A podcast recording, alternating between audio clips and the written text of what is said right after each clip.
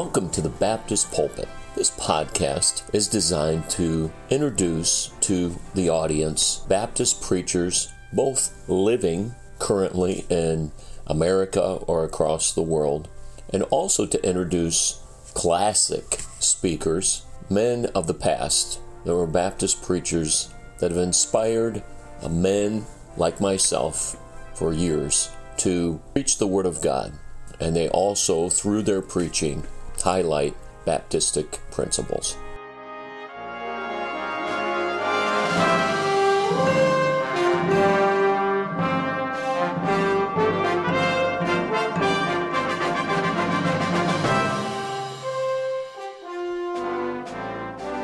Thanks for listening to the Baptist Pulpit. Thanks for subscribing also. If you subscribe, I'll give you that special gift. We're not sure what it is yet. we do thank you for subscribing. Go to our podcast location as far as finding these things on baptistpulpit.com. There are other Baptist guys that and dudes that are there that you can look and find up some interesting podcast. So hopefully baptistpulpit.com you'll look at that and browse around. Our featured speaker for today is Dr. Mike Allison. He is the senior pastor of Madison Baptist Church, located in Madison, Alabama. He was born in Sturgis, Michigan, married his wife Janet shortly after high school, and in October of 1971, while working his afternoon shift at a radio station, it wasn't a Christian radio station, he was a DJ there at WAOP in Otsego, Michigan, right there near Sturgis, Michigan and he was saved while working there. He was called to preach in 1974, graduate, graduated with a Bachelor of Arts degree in Tennessee Temple. 1976, uh, he has a master's degree, a doctorate of ministry, an honorary doctorate, and he's been the pastor of Madison Baptist Church since 1989. Appreciate his strong preaching. Pray that the preaching today from Dr. Mike Allison will be a blessing to you as you listen. Turn your Bibles to 1 Samuel chapter 15. 1 Samuel chapter 15. Let me start out by giving you the title of the message, and then we'll pray and read the scripture, and then we'll be looking at a lot of Bible this morning, all right? So, and even if it's not all right, that's still what we're going to do. But uh, the title of the message is Verses Most Baptists Don't Believe verses. Now, I, am not preaching on verses most Methodists don't believe. I'm not a Methodist. I'm not preaching on most verses that Church of God don't believe. I'm not Church of God. I'm a Baptist. So I think I can speak with some authority on the subject about verses most Baptists don't believe. Having said that, let's pray. Father, we love you. We do pray that you'll Bless our time together. Fill me with the Spirit of God, I pray. God, convict us. Convict us, Heavenly Father, of our disobedience, our unbelief, and not walking according to your word in all ways. Lord, may we not make excuses today. May we be frank and honest before you. And Lord, we'll thank you as you deal with our hearts. For we ask it in Jesus' name. Amen. Now, I read this passage basically as an example to what the message is. We're not going to preach so much from the passage. As a matter of fact, we're going to look at a lot of verses. But notice, first of all, here in 1 Samuel chapter 15, verse 1, Samuel also said unto Saul, The Lord sent me to anoint thee to be king over his people, over Israel. Now, therefore, hearken thou unto the voice of the words of the Lord. Thus saith the Lord of hosts. I remember what Amalek did to Israel, how he laid wait for him in the way when he came up from Egypt. Now go and smite Amalek and utterly destroy all that they have, and spare them not, but slay both man and woman, infant and suckling, ox and sheep, camel and ass.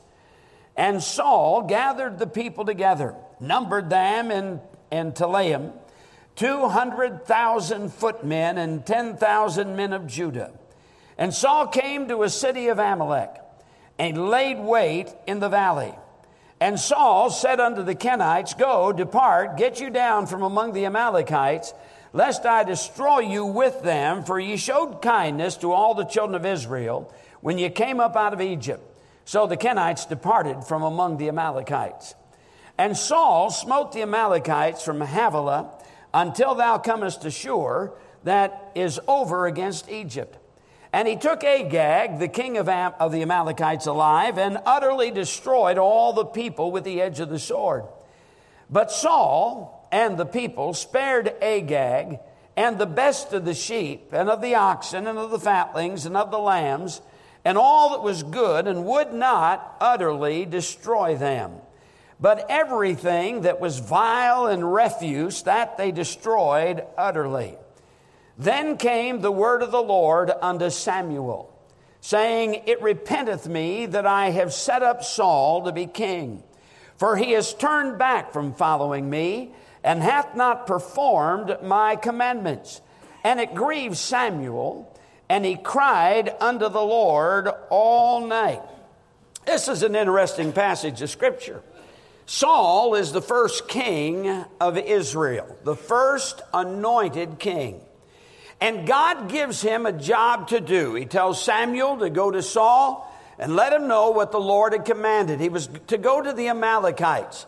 The Amalekites had constantly troubled Israel when they had left the land. You remember in Exodus chapter 17, you have a big battle that had taken place between Joshua and the men of Israel, and that was the day that, and they fought the Amalekites. That was the day that Moses stood with his hands up. As long as his hands were up in prayer, Israel won. When his hands, which were heavy, would come down, uh, then the Amalekites would begin to win, and that's when Aaron and Hur came up and they held up Moses' hands until the battle was complete and they got a great victory.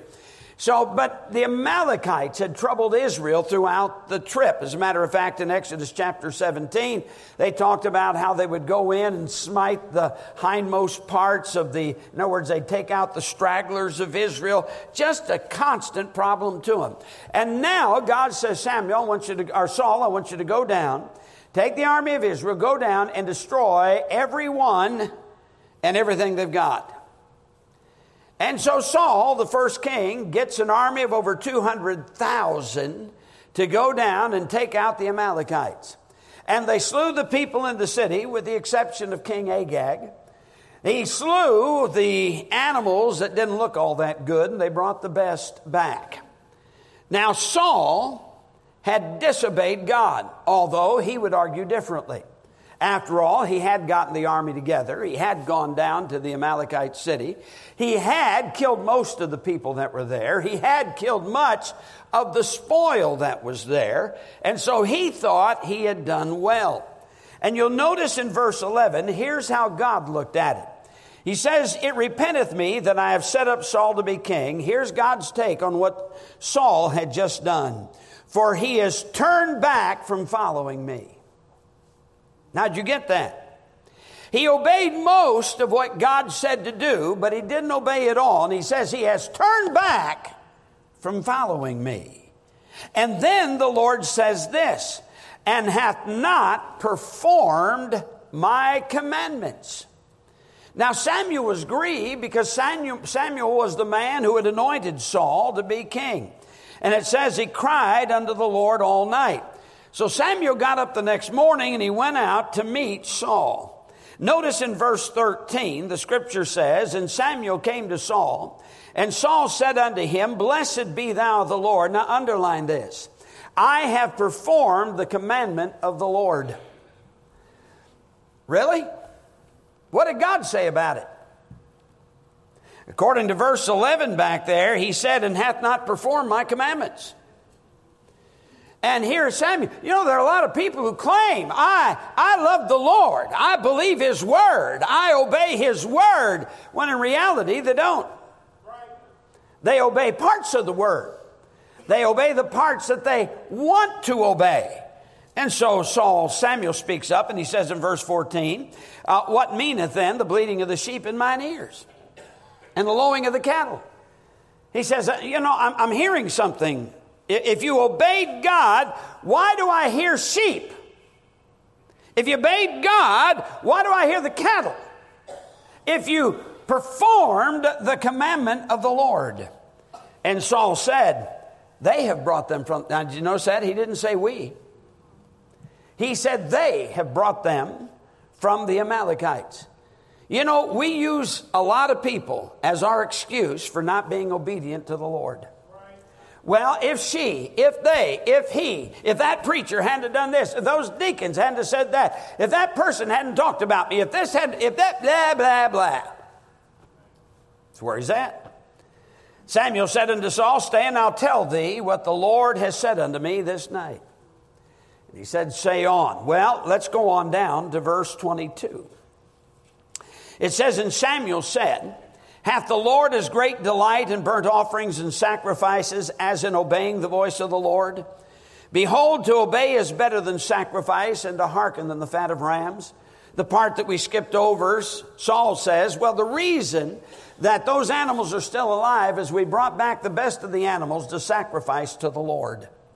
But what had God said? God said they were all to be destroyed.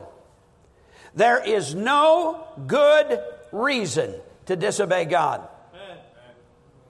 If God's people get a hold of this, there is no good reason to disobey God. So then we look at the next verse. He says, For rebellion is as the sin of witchcraft, and stubbornness is as iniquity and idolatry. And then he passes judgment. Because thou hast rejected the word of the Lord, he hath also rejected thee from being king. Incomplete obedience. God calls rebellion. God calls stubbornness. God says that he had rejected the word of the Lord. Now, we get pretty excited because we're 90 percenters. We obey 90% of the Word of God. And we're much better than that other group over there that only obeys 75% of the Word of God. And we're really better than that other group over there that only obeys 51% of the Word of God. And we're really better than that other group over there doesn't even believe the Bible to begin with. We are pretty good people. We must be in good shape. But Jesus put it this way. In John chapter 14, he said, He that hath my commandments and keepeth them, he it is that loveth me. And then he says in verse 24, And he that loveth me not keepeth not my sayings. You see, the Word of God is God's Word. Jesus said in Matthew 4 4, He says, Matthew 4 4, before the Sermon on the Mount, He says, Man shall not live by bread alone, but by how many words that proceedeth out of the mouth of God? Every word that proceedeth out of the mouth of God. But sometimes we think we know better, or we've got good excuses why it is all right that we don't obey His word. You remember when Moses, oh, the people of Israel have been complaining again. This time they didn't have water. And so God said to Moses, You go up and you speak to the rock before the people. And Moses went up to the rock and he spoke to the people and he hit the rock. Now, water came out. God blessed. They needed water. God gave them water anyway.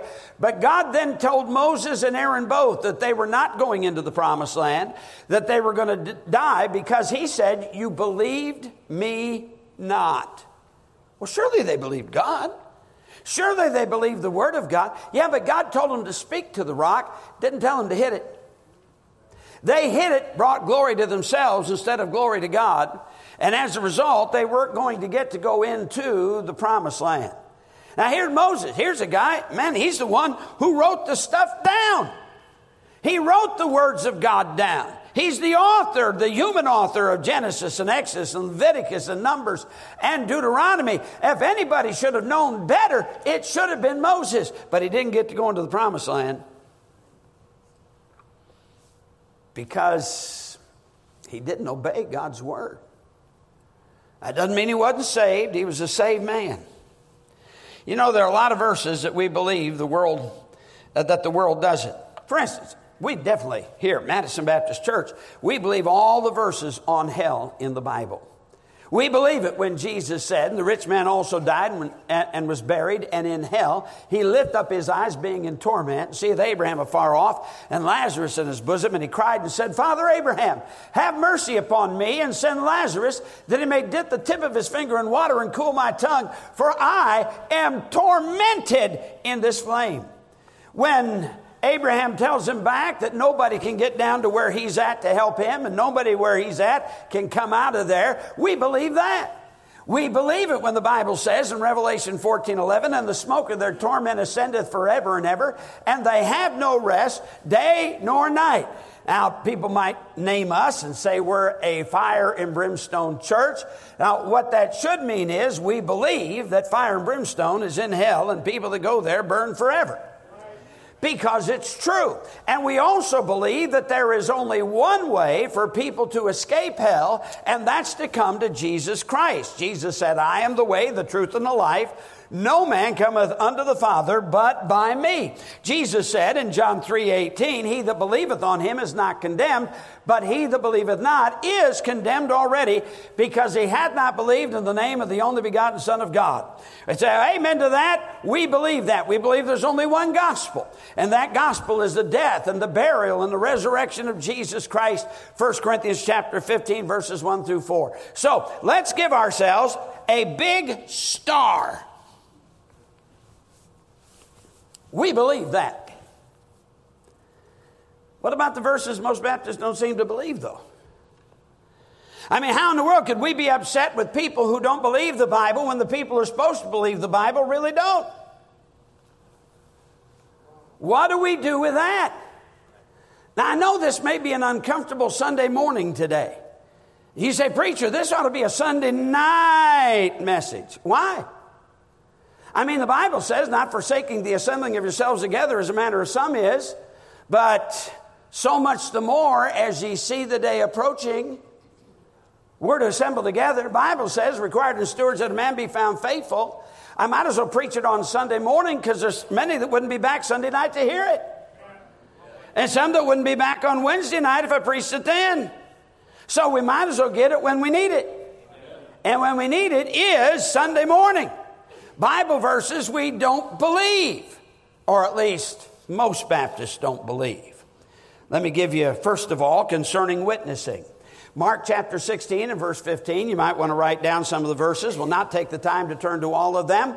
But Mark 16, 15 is a familiar, familiar one. Jesus said unto them, Go ye into all the world and preach the gospel to who? Every creature. We are commanded to go into all the world and preach the gospel to every creature. Now, do we have any creatures around Madison? We got a bunch of creatures around Madison. We got a bunch of creatures around uh, Madison County. We've got a bunch of, I mean, there are creatures all over. I don't care where you go, there are creatures. Go to the gas station, there are creatures. Go to the grocery store, there are creatures. They're just creatures all over. Creatures in the, we're to go into all the world and preach the gospel to every creature. He didn't say go into all the world and look for an opportunity, you know, that come up and say, hey, how do you get saved? No, he said go into all the world and preach the gospel to every creature. That's how they did it in the book of Acts. They were obeying the word of God. He said in Matthew chapter 28 and verse 19, Go ye therefore and teach all nations, baptizing them in the name of the Father and of the Son and of the Holy Ghost, teaching them to observe all things whatsoever I have commanded you. Acts 1 8, but ye shall receive power. After that, the Holy Ghost has come upon you, and ye shall be witnesses unto me, both in Jerusalem and all Judea and in Samaria and unto the innermost parts of the earth. Number one job of believers is to win others, to go out and tell others how to be saved. It's not just the soul winning visitation pastor's job to go out and tell others how to be saved. It's every Christian's job to go out and tell people how to get saved. Go into all the world, preach the gospel to every creature. He said, but preacher, that was given to the disciples. Well, what are you? Are you not a disciple of Jesus Christ? If you know Jesus Christ is your Savior, you should be a disciple of Jesus Christ. The command is for us, by the way. Jesus said to Nicodemus, the Jew, except a man be born again, he cannot see the kingdom of God. Does that mean only Jews need to be born again? Means everybody needs to be born again. It's amazing how we get to explain our way out of our need to obey the Word of God, and our explanations would fall apart with so many other verses. I mean, do you believe it? You have a responsibility to tell others. How about this? This goes along with that. Ezekiel chapter 3 and verse 18. When I say unto the wicked, Thou shalt surely die, and thou givest him not warning, nor speakest to warn the wicked from his wicked way to save his life, the same wicked man shall die in his iniquity, but his blood will I require at thy hand. You see, if people die lost having never heard, their blood he requires at our hand. Every one of us who are saved, we have a responsibility to get the gospel to every creature. Not just those that can put on a nice suit on Sunday morning, but those that all they got are holey blue jeans to wear, they need the gospel too. Amen? They need to be reached has nothing to do with how much money they can put in the offering plate. Everybody needs Jesus, for if they die without him, they'll burn in hell for eternity, and it's our responsibility to witness. Do you realize when the New Testament church first went out in the book of Acts, they did not have a New Testament to carry with them? They did not have a gospel tract to hand anybody. Man, look at them in the book of Acts and you find they suffered persecution real quick into the church, but they kept going out and telling others. Without a tract, without a New Testament. And matter of fact, on the day of Pentecost, they went out to the very crowd that had crucified Jesus just 50 days before.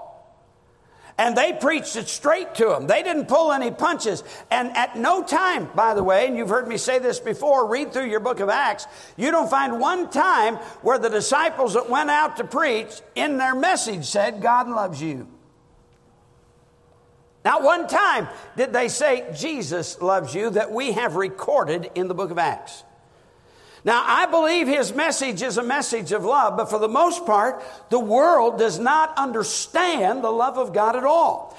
And they won't until they come to the conclusion and understanding that they deserve to burn in hell for eternity. And but for God's love, they'd have no hope of going to heaven whatsoever. If God would have destroyed the world, he'd have been right to do it. And he'd have still been a God of love. So, concerning witnesses, we have those. Do you still believe the Bible? I mean, if God was putting the standard on obedience to His word to us that He put on it to King Saul, what would He say about us? Now, think about it.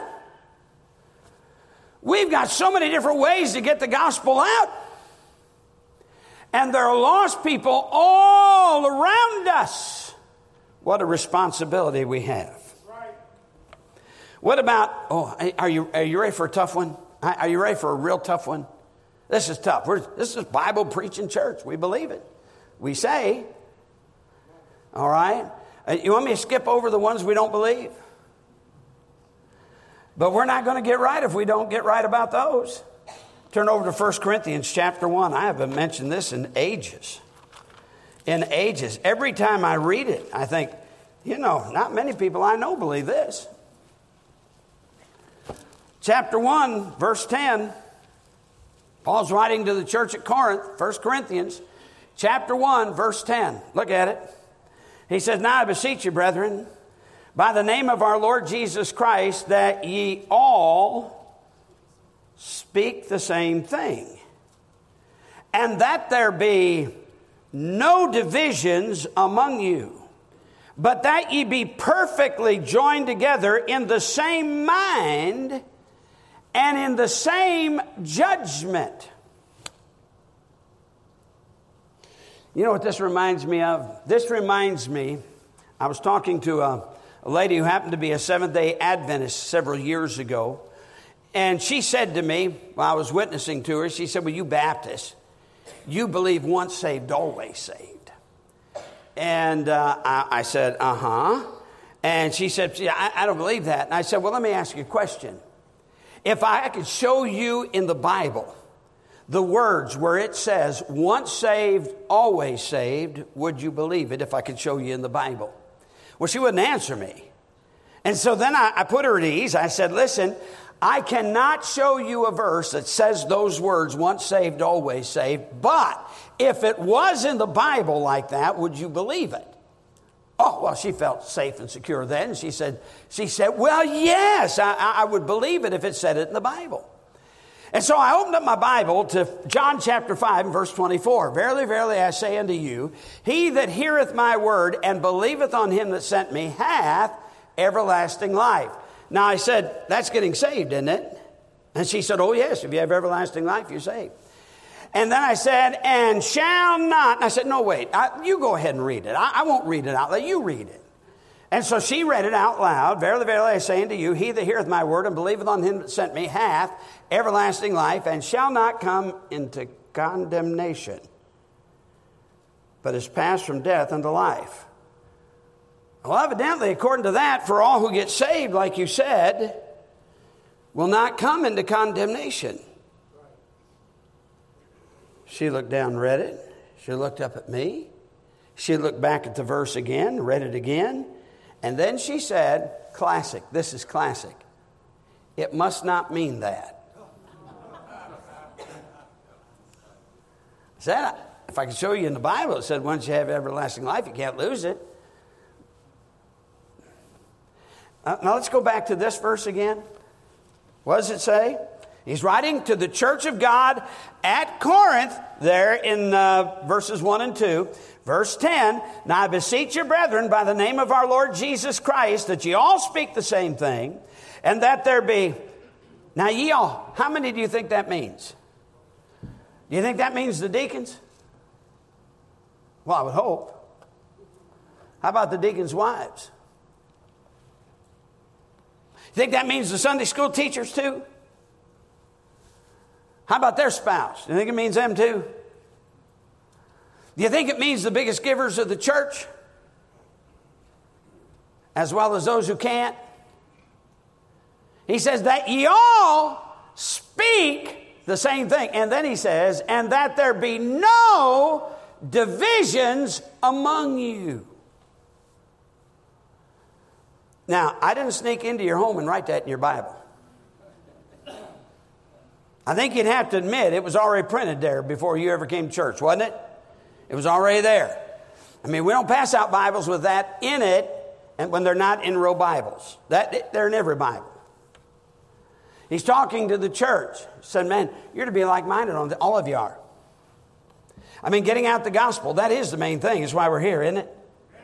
God's word is God's word, all of it. We ought to all be saying that. I mean, they're just these judgments. This is what He requires in the church. Turn over with me to Philippians chapter 2 just a moment. I know this is hard, man. This is hard.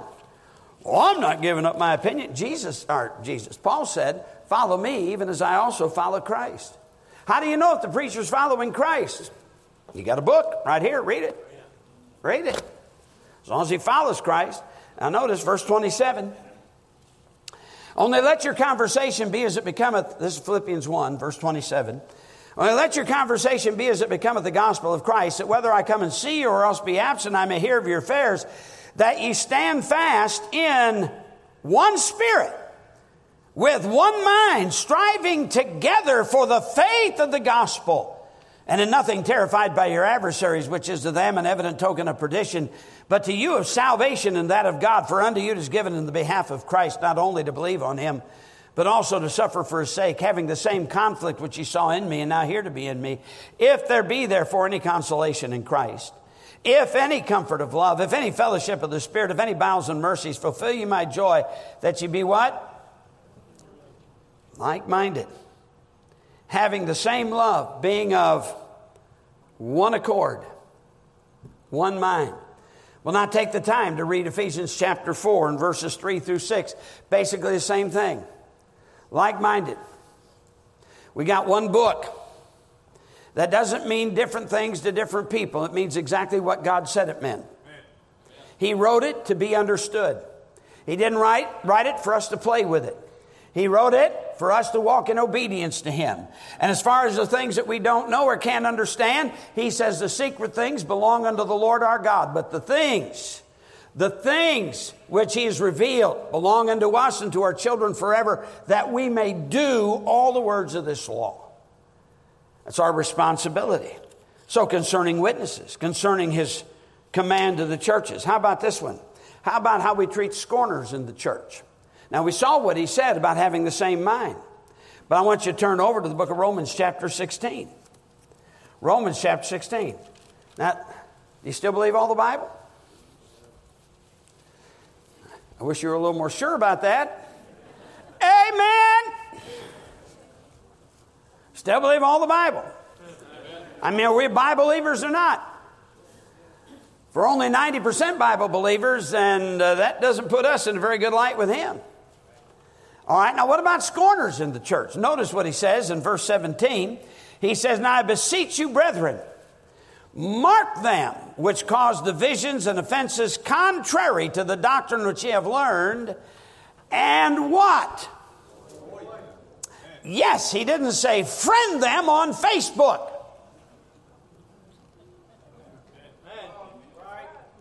He said, mark them and avoid them.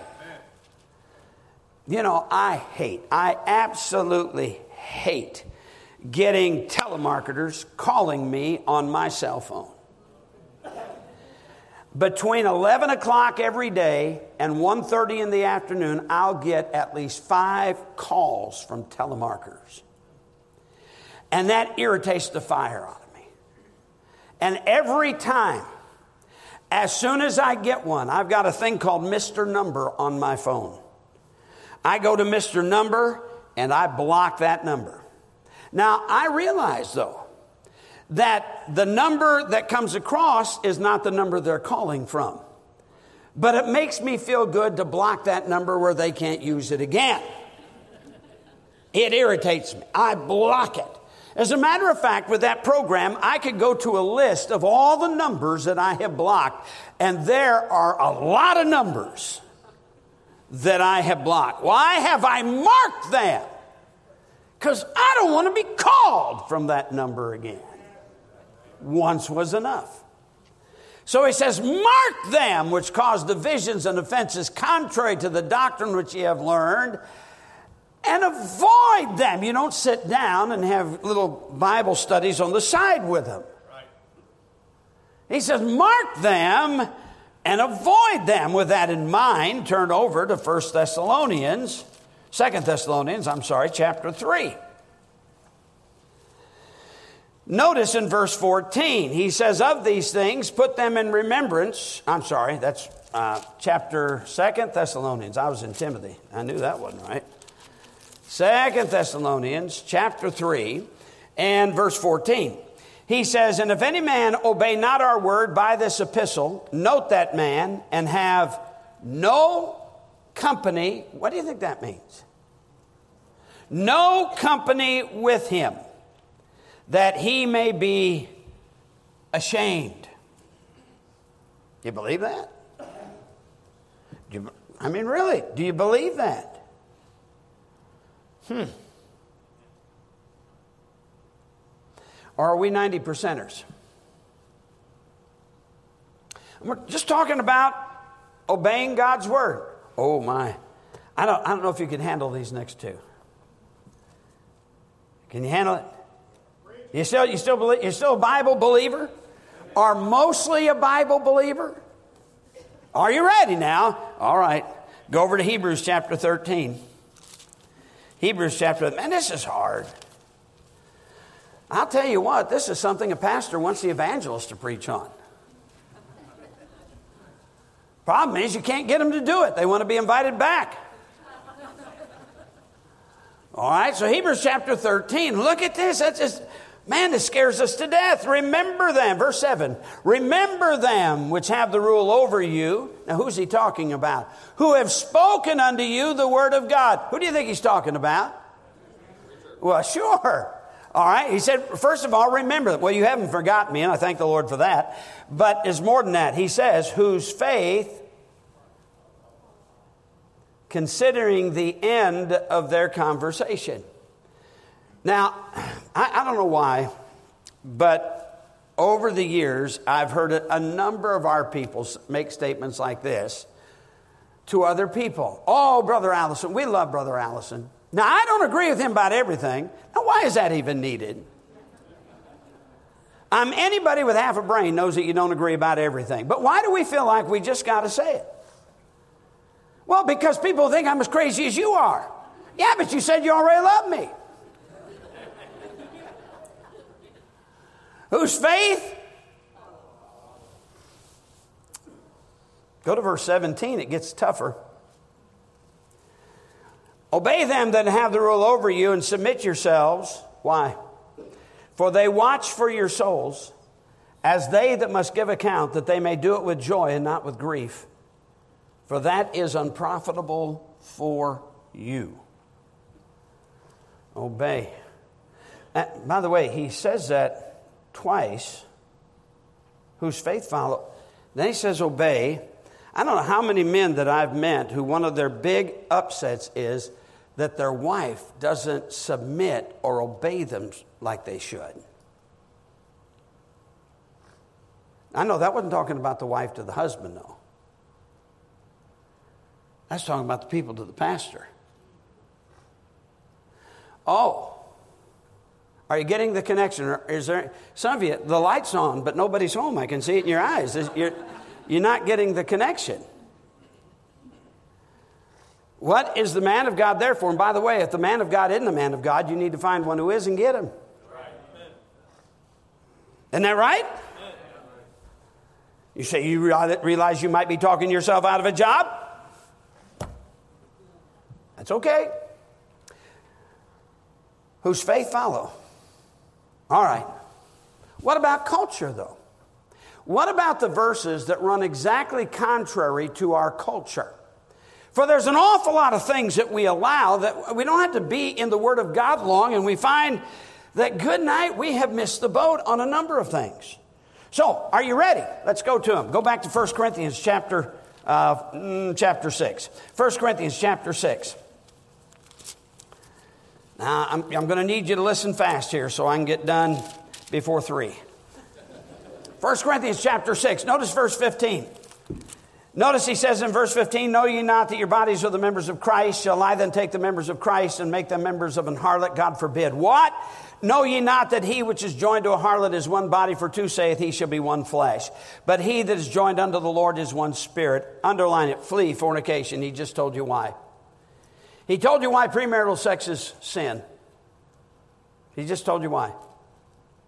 But he doesn't stop there, he goes on. Flee fornication. Every sin that a man doeth is without the body, but he that committeth fornication sinneth against his own body. Notice he said, Every sin that a man doeth, every sin that a man doeth is without the body, except one. And it's not eating sugar, it's not drinking Coca Cola. Fornication is against the body. And then he says, What know ye not that your body is the temple of the Holy Ghost which is in you, which ye have of God, and you're not your own? For ye are bought with a price. Therefore, glorify God in your body and your spirit, which are God's. Too many times we stop reading right there because we have a chapter break. Now, the Word of God is God's Word, every word of it. The chapter breaks are not inspired by the Holy Spirit of God. They didn't come along until almost 1,100 years after the Bible was given, as far as where you've got the numbered verses and so on. And those were put in there for people simply so it'd be easier to find the verses. It's easier to say, turn to 1 Corinthians uh, chapter 6 than to say, try to find a place that says thus and so in 1 Corinthians. So, verse se- uh, uh, chapter 7 and verses 1 and 2 continue dealing with the same subject, fornication. After he lays the groundwork as to why fornication is sin and tells us to flee it, he says, Now concerning the things whereof he wrote unto me, it's good for a man not to touch a woman, nevertheless, to avoid fornication. See, same subject. He says, Let every man have his own wife, and let every one, woman have her own husband. Now, I know, and I still preach it. I haven't changed my preaching 40 some years that I've been preaching because God's not changed His word. That men and women, before they get married, are not to touch. That's the word. And that's the reason why. If they don't touch, they won't commit fornication. It's not, it's not a matter, well, well, we're just going to neck and pet. Well, then you are leaving yourself wide open to do that which he told you to flee from. I mean, but we, we just kiss good night after that. Well, you know all that starts with a kiss? And then two, and then three, and then the passions get up. And young people, now's the time to be listening here. You get this. This is what the book teaches. Before you get married, you're not to touch. Nevertheless, he says, you get married, then you don't have to worry about it. Now, you say, Preacher, is it that serious? Totally contrary to our culture. Our culture says, well, first you got to see if you get along physically. Oh, no, no, no. Physical's after marriage, it's after the I do. That's where things begin. Beforehand, you make sure, number one, you agree spiritually. The dating process is to see that you, uh, dating, courtship, I don't care what you want to call it, uh, is to see that you agree emotionally. And the physical is after the I do. The devil's turned it all around. Our culture's turned around, got it backwards, and the culture is wicked and ungodly. Right. All right, then you go over to 1 Corinthians chapter 11. You say this is not a big deal, but it is in chapter 11. 1 Corinthians chapter 11, he starts at in verse 3, he says, I would have you to know that the head of every man is Christ, the head of the woman is the man, the head of Christ is God. Then he says, Every man praying or prophesying with his head covered dishonoreth his head, but every woman that prayeth or prophesieth with her head uncovered dishonoreth her head. All right, so if a man is praying with his head covered, who does he dishonor? Yeah, he dishonors Christ. Christ is his head. But if a woman prays with her head uncovered, she dishonors her head. And who's her head? Her husband. All right, now he goes on in the next several verses and tells you why that is so. It has to do with the reason of God's creation. He created us differently and with a different purpose. And then he gets down to verse 14. He said, "The not even nature itself teach you that if a man have long hair, it is the same unto him. They say, what do you mean nature? How does that? But don't lions have those big manes? You're not talking about that nature. You just study back through history. You look at every civilization that's come around, in almost every case, the men naturally short hair, and the women naturally long hair. I mean, let's go back to the Romans. Go back in Jesus' day. The coins have all the men in short hair. And the women with long hair. He says, even nations, he said, you don't even need a Bible for this. So he says, for a man to have long hair, it's a shame to him. But for a woman to have long hair, it's a glory to her, for her hair is given her for a covering. How does she cover her head? Her hair. But the man prays, and he's got long hair, he's got his head covered, he dishonors Christ. Isn't that what it said? Now, look at verse 16. In verse 16, he goes on, But if any man seem to be contentious, we have no such custom, neither in the churches of Christ. In other words, we're not going to argue about this. God is the one who set this up. We're not going to get together at church and vote whether or not long hair, short hair, or men. We're not going to vote on it. God's already spoken. That's the final say. A church vote's not going to change it. You say, I just disagree with the pastor. You're wrong. Because the Bible says it makes it plain. That ought to be enough. Now, you say, well, what about if, if a lady doesn't have, well, let's say she's had cancer, her hair's fallen out, she doesn't have any long hair, then put something on her head. By the way, do you know where that's, that's where hats on ladies in churches came from? Women wanting to honor God, make sure their head was covered. There's nothing wrong with that. It covers their head. Looks good. It's why men, when they walk into church, if they have a hat, take it off. I mean, this goes way back, man. This didn't start in the last two decades. Been going on for a long time. It has to do with honoring our head. Our head is Christ, men. And that's why this is so. That's why we don't put long hair on our boys either. Now, I'm just simply saying, don't get mad at me. Just get the point of the message. You say you're a Bible believer. Really?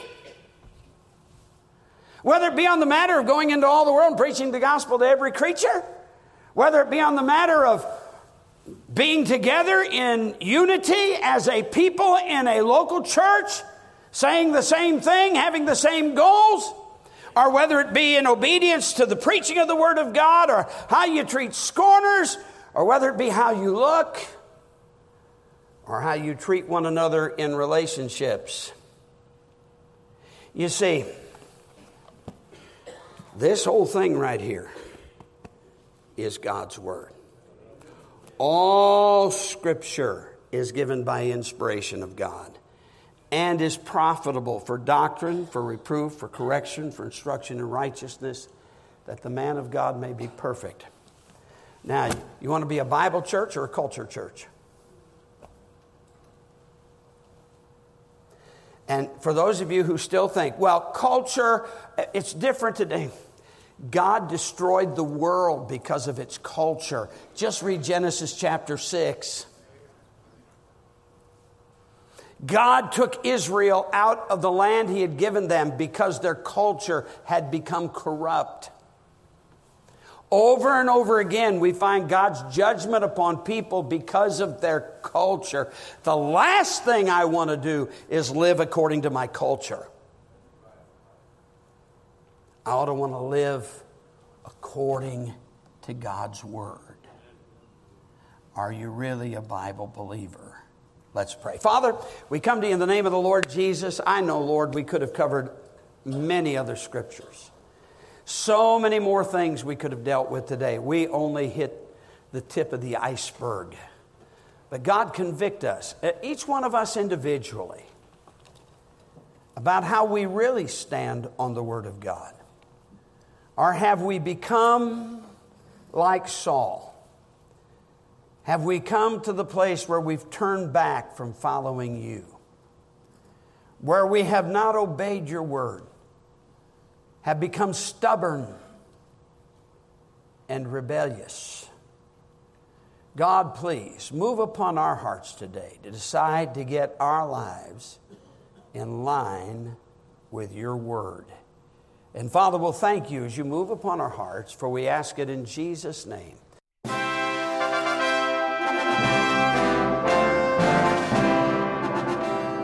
Thanks for listening to the Baptist Pulpit. 2 Timothy chapter 4 says, I charge thee therefore before God and the Lord Jesus Christ, who shall judge the quick and the dead at his appearing and his kingdom. Preach the word, be instant, in season, out of season, reprove, rebuke, exhort with all long suffering and doctrine. For the time will come when they will not endure sound doctrine. We pray that through the challenging preaching of the Word of God today, that you will be encouraged to stay faithful in preaching the Word and hearing the Word. Lester Roloff many years ago said, The world's greatest need is preaching preachers. Let's pray that in this day and this hour, we will stay faithful to the preaching of Jesus Christ. Thanks again for listening to the Baptist Pulpit.